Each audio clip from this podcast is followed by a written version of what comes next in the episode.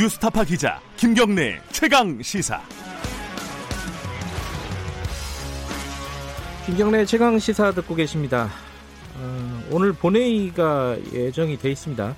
원구성을 해야 되는데 이게 어제까지는 어, 접점을 못 찾고 있어요. 더불어민주당하고 미래통합당. 이 뭐 핵심이 법사위다.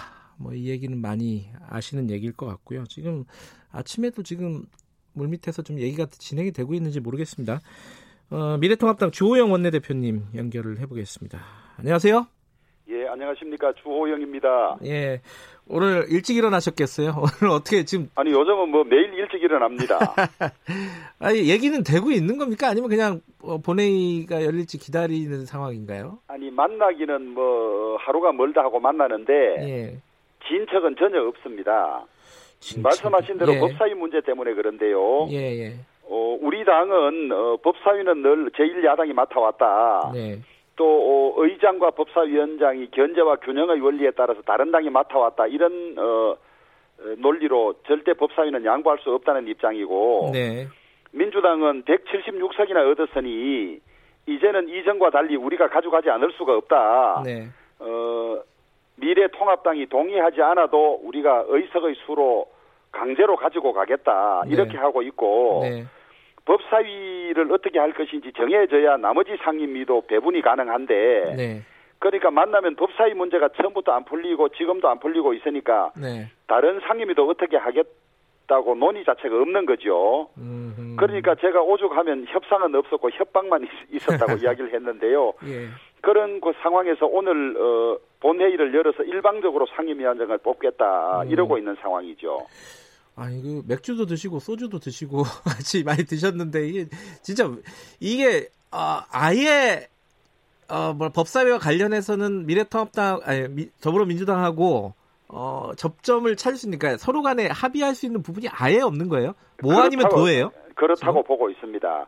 저희들도 법사위는 절대 양보할 수가 없고 예. 민주당도 이 민주당이 처음부터 법사위를 양보했으면 조금 쉽게 원구성이 됐을 텐데 네. 그리고 지금은 어, 민주당 의석수가 절대적으로 많아서 예. 법사위원장을 저희가 맡는다 하더라도 예. 120일이 지나면 본회의로 법안을 가지고 갈 수가 있습니다. 네. 아, 그래서 지금까지 민주당이 하는 주장들이 별로 근거 없음에도 불구하고 예. 법사위를 끝까지 고집하는 것은 아마 법원, 검찰 이런 데 대한 장악권을 놓지 않으려고 하는 것이 아닌가. 음. 저희들은 그렇게 보고 있죠. 그러면은 음, 이게 사실은 법사위원장을 누가 하느냐 요 문제하고 다 연동되는 문제긴 하지만은 이 체계작구 심사권을 법사위에서 삭제를 한다고 서로 합의가 되면은 법사위가 그렇게 안 중요한 게 되는 거 아니에요?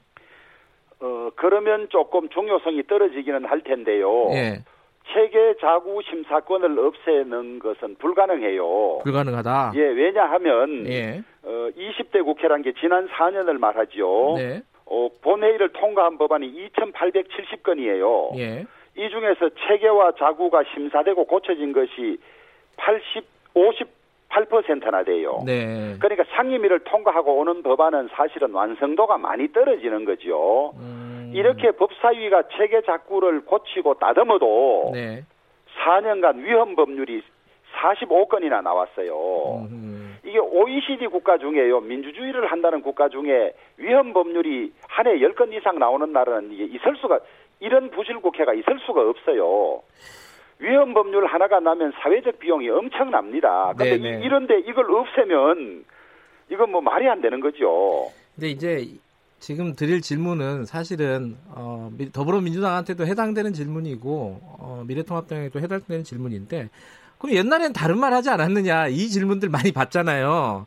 지금 예. 이제 체계자구 심사 관련해서도 어, 18대 19대 때 한나라당 새누리당이 어, 의원들이 어, 이거 폐지하자 이런 법안 올렸잖아요 분명히. 아니, 예, 제가 그런 법안을 냈었는데요. 예, 예, 실상을 들여다보면 폐지하자가 아니고 국회의 이 체계자구 심사권을 더 강화하자는 내용이에요. 아하, 내용은 다르다. 예, 법사위에서는 어, 빼때 네. 저, 없애되 에, 법제위원회를 별도로 둬서 더 강화하자는 음. 것인데요. 네, 어, 이 2,800건 넘는 법안을 법사위에서 7명의 소위원이 심사를 해요. 예, 예.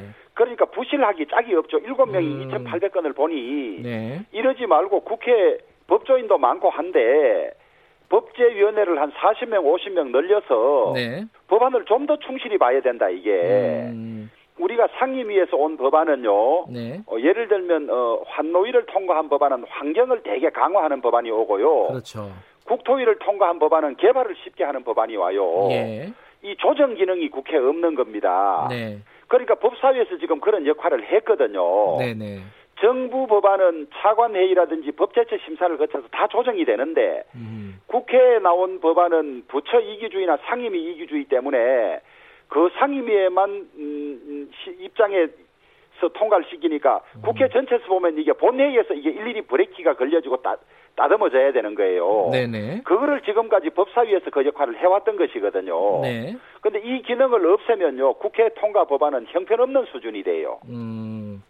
아니 그러니까 지금 말씀하신 거는 그러니까 법제위 같은 걸 만들자 차라리 만약에 체계화적구 심사를 어, 지금 법사위에서 없앨 예, 정이면 법제위 예, 같은 걸 예. 만들자는 건데 예. 그럼 얘기가 똑같아지는 거잖아요. 이게 법제위원장 그럼 누가 할 거냐? 그러면 아니 그것은 예, 어, 그 예. 누가 해도 마찬가지인데요. 예. 이 지금 어, 체계자구 심사가 없어서는 안 되는데 예. 지금까지는 어, 여야 누가 법사위원장을 맡든 체계 자구 심사를 한다는 이유로 네. 체계 자구 심사가 아닌 어, 반대하는 법안을 붙잡는 역할을 해왔어요. 예, 발목 잡기라고 아니, 보통 그, 얘기하는 그, 그렇지요. 예. 그래서 어, 체계 자구 심사 권한은 훨씬 강화하되 예. 에, 말하자면 권한을 넘어서서 발목 잡는 역할을 못하게 하는 것이 바른 방법이지. 네. 체계 자구 심사권을 없애는 건 이건 너무 위험해요. 아, 그 그러고 예. 그 다음에 이제 체계 자구 심사뿐만 아니라 각 상임위가 아, 상임위 입장에서 만든 법안이 서로 어, 딴 상임위 입장에서 볼 때 문제가 있는지 없는지를 네. 심의하고 조정하는 기구가 국회에 없어요. 음. 그걸 만들어야죠. 음. 근데 지금 말씀하시면은 말씀하신 거는 어, 민주당에서는 전혀 못 받겠다는 건가요? 지금 그 아, 원내대표 회의할 때 예. 우선 법사위원장을 먼저 뽑아놓고 아하. 차차 논의하자인데 뽑아놓고 논의회가 된 적이 없어요. 일의 순서를 말씀하시는 거군요. 그렇습니다. 예. 음, 아니 그러면요.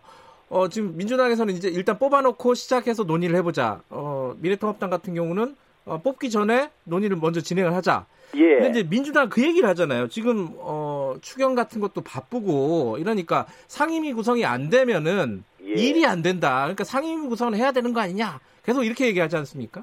추경 바쁘기는 하지요. 예. 그런데 한 달 앞을 못 내다보고 불과 6개월 사이에 세 번씩이나 추경을 추경안을 내는 정부 여당이 제대로 된 겁니까 이게? 음. 어? 한 달에 두 달에 한 번씩 추경 가지고 오고 두 달 전에 했던 상황과 다르게 또 35조나 가지고 오고 네. 이게 지금 허겁지겁 부실하게 가지고 와서 저 그걸 제대로 보자 그러면 급한데 발목 잡는다 그러고 이러고 앉아 있거든요. 음. 올해만 적자로 어, 소위 빚을 내서 예산을 100조 합니다. 100조. 네. 이걸 제대로 보고 따지는 게 왜 발목 잡기입니까 이게? 음. 그러니까 상임위 구성을 해서 뭐 바로 통과는 안 되겠지만 어쨌든 심사라도 해야 아, 되는 거 아니냐? 제대로 보는 예. 겁니다. 제대로 보는 거고 예. 설사 민주당이 일방적으로 이런 걸 구성해도 예. 예. 산 심사를 소홀히 하지는 절대 않을 겁니다. 예. 심지어 어, 무슨 자료였는 알바생 어 저 이 주는 돈으로 천몇백억을 넣어놓고 예. 이 코로나 방역에 이 헌신한 대구의 간호사들에 대해서는 아직도 지급하지 않을 뿐만 아니라 음. 그 코로나 환자들 저 다저 멀리 그 이송해 줬던 전세 버스 기사들에 대해서 임대료조차도 지금 4, 5개월이 지났는데 한 푼도 주고 주는 걸 안 짜고 안 짜지 가지고 온 이런 예산을 음. 눈 감고 해달라는 거 아닙니까 지금? 네. 자, 그러면요. 지금 상황에서 어, 이런 어떤 법제위 어, 법사위의 그 체계자구 심사 이런 조정이라든가 법사위원장이라든가 이 문제가 해결이 안 되면은 미래통합당 입장에서는 원구성에 협의해 줄 수 있다, 협조해 줄 수 없다 이렇게 지금 버- 보면 되는 건가요? 그럼 명확하게. 예, 그렇습니다. 예, 그렇습니다. 음. 그리고 지금까지 이 자신들의 요구로 어, 의석 비율로 지금 같으면 11대 7이고 네. 그다음에 야당이 이 법사위를 맡아 온 것들이 자기들이 늘 주장해서 이렇게 온 거예요. 네. 이제 와서 어, 그거는 관례다. 그게 관례가 아니고 원칙입니다. 원칙. 네. 그 원칙을 무시하고 일방적으로 다 하겠다 혹은 법사위는 무조건 가지고 가겠다. 이거 말이 안 되고요. 네. 연립 정부 연정을 하는 어, 서유럽의 독일 같은 나라도 총선 끝나고요.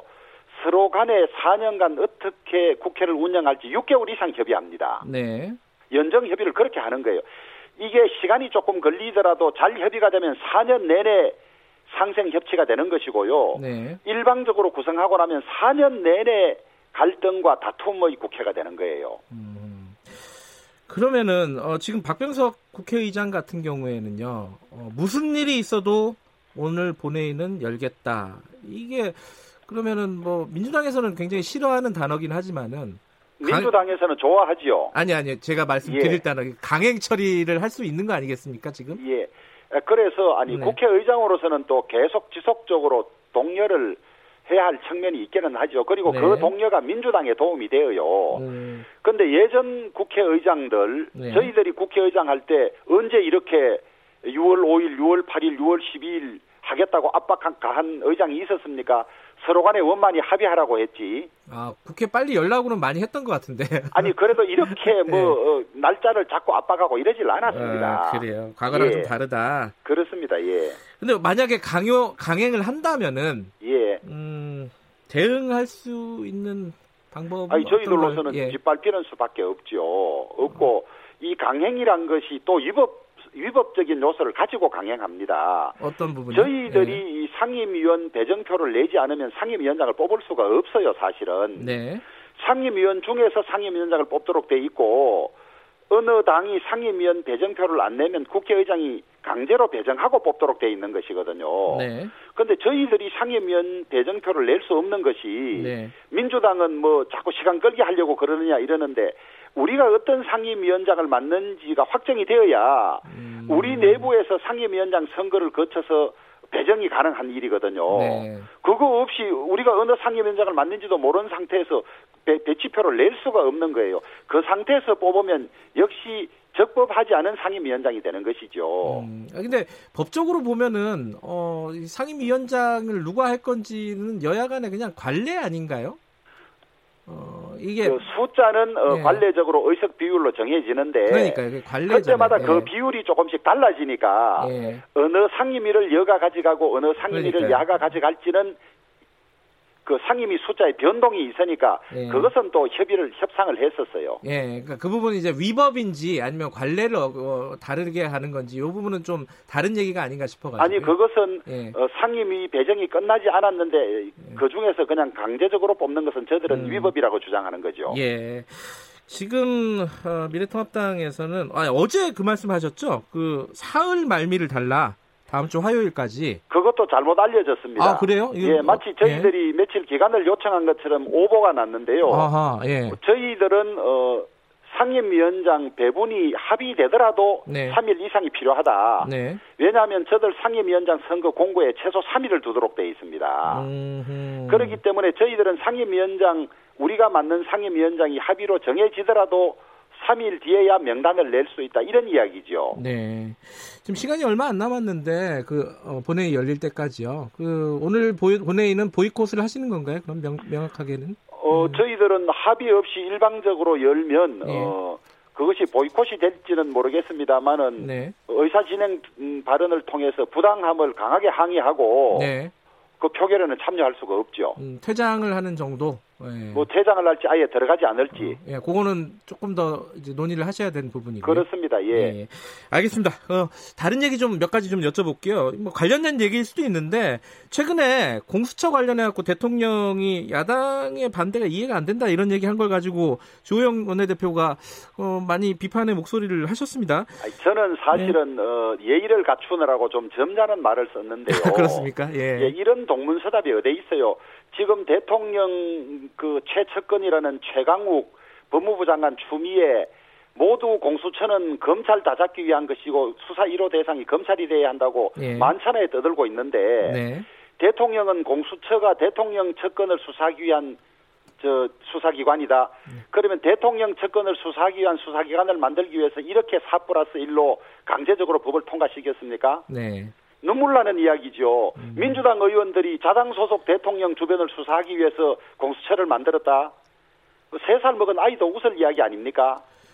그, 뭐 공수처를 만들자고 한 거는 옛날부터 그랬으니까요. 이게 사실 뭐 여야의 이게 애초에는요. 예, 예. 애초에는 어, 대통령이 검찰을 임명하니까 네. 검찰이 대통령 재직 중에 살아있는 권력에 대해서 수사를 못하고 네. 늘 퇴임 이후에 수사를 했어요. 음흠. 그러니까 그것이 문제니까 살아있는 권력을 수사하려면 어떻게 해야 되느냐? 네. 대통령의 임명으로부터 자유로운 수사기관을 만들자. 네. 그게 공수처예요. 그러면 그 공수처장 임명은 대통령이 아닌 야당에서 해야만 그 제대로 역할을 할 수 있거든요. 네. 그래서 저는 어 우리 당이 공수처를 반대할 때도 야당이 추천권을 가지는 공수처는 만들어야 한다고 주장해왔던 사람이에요. 음. 그러나 지금 공수처는 추천위원 7명 중에 소위 대통령이 영향을 미칠 수 있는 사람이 다섯 명이나 되는 거거든요. 네. 자기가 영향을 미칠 수 있는 사람, 자기가 거의 공수처장을 뽑을 수 있는데 자기 주변을 수사하기 위해서 공수처를 만들었다? 그런 게 진정성이 있으려면, 그런 말씀이 진정성이 있으려면 지금 3년째 특별감찰관을 비워두고 있어요. 대통령 예. 청와대를 감찰하기 위한. 그것은 비워두고 그런 말씀을 하신다는 게 너무 의아스러워요. 예. 그러면요, 어, 미래통합당 입장에서는 지금 두 아까 다섯 명이라 그랬으니까 일곱 명 중에 두 명은 이제 야당에서 가져가는 거잖아요. 추천위원이. 예. 그러면 예. 두 명이 반대하면은 임명이 안 되잖아요. 지금 법, 예. 법으로는. 소위 말해서 비토권을 음. 부여한 거죠. 그렇죠. 그러면은 지금 전략은 아니면 지금 큰 방향은 이 구수, 시, 추천위원을 구성 자체를 어, 무산시키는 게 먼저이신지 아니면 구성은 하고 나중에 비토권을 가지려고 하시는 건지 그것은 아직요. 예. 이 공수처법을 얼마나 허겁지겁 부실하게 통과시켰냐 그러면요. 네. 그 법 자체에도 문제점이 많을 뿐만 아니라 네. 공수처장 인사청문을 위한 네. 국회법이나 인사청문회법도 전혀 개정되지 않았어요. 예. 그러니까 이게 이제 그 법부터 해서 하자. 네. 달리 말하면요 얼마나 부실하고 준비 안 되게 억지로 했는지 거의 드러나는 거죠. 음. 그런 절차를 다 거쳐야 하고 예. 그런 절차를 거친 다음에 이제 에, 뭐 누구를 추천하는지에 따라서 저희들은 음. 그때 그때 보고 대응하려고 합니다. 근데 이게 도돌이표 같은 얘기인데 그거 논의하려면 또 상임위 열어야 되는 거고 이게 참 예. 어렵습니다. 그렇습니다. 어, 예. 예. 자 마지막으로 요거 하나만 여쭤보고 마무리할게요. 지금 어제 NSC 어, 상임위 열어가지고 대북전단 살포에 대해서 유감 표명하고 철저한 단속하겠다, 엄정 대응하겠다. 이게 청와대 입장입니다. 요거 어떻게 생각하십니까? 그 어느 분이 뭐 세상이 참 희한하게 돌아간다는 이야기를 하던데요. 네. 어, 대한민국 대통령과 대한민국 정부는 헌법상 대한민국 국민으로 되어 있는 북한 주민들의 인권 향상, 네. 인권 탄압 방지를 위해서 최선의 의무를 다 해야 하는 것이 헌법에 주어진 의무예요. 네. 그런데 그런 노력을 정부가 방기한 채로 네. 지금 대북 정책 대북 유화 정책 자체가 완전히 파탄나고 실패했는데 네. 그걸 인정하지 않고 북한 주민들의 인권 확보를 위해서 노력하는 어, 주로 탈북민 중심의 그 대북 전단 이것은 어, 유엔에서도 어, 표현의 자유 때문에 금지해서는 안 된다는 것이고 세계 많은 나라들이 그렇게 하는 것이 맞다고 하는데 우리 정부만 어, 정부가 앞장서서 해도 모자랄 판에 그것을 탄압하고 있어요. 네. 그 다음에 불과 몇 달 전에만 해도 처벌 규정이 없다고 하던 것을 무슨 뭐 공유 수면에 관한 법률이네, 남북 교류에 관한 법률이네 이런 당토하는 법률을 가지고 국민들을 겁박하고 있는 그런 상황이에요. 예. 그래서 저는 참 어처구니 없는 일을 하고 있다 이렇게 보죠. 알겠습니다. 아, 오늘 본회의가 파행이 될 것 같은 느낌도 드는데 막판까지 어, 협의 잘 해주시기 바라겠습니다. 오늘 말씀 고맙습니다. 예, 감사합니다. 미래통합당 주호영 원내대표였습니다.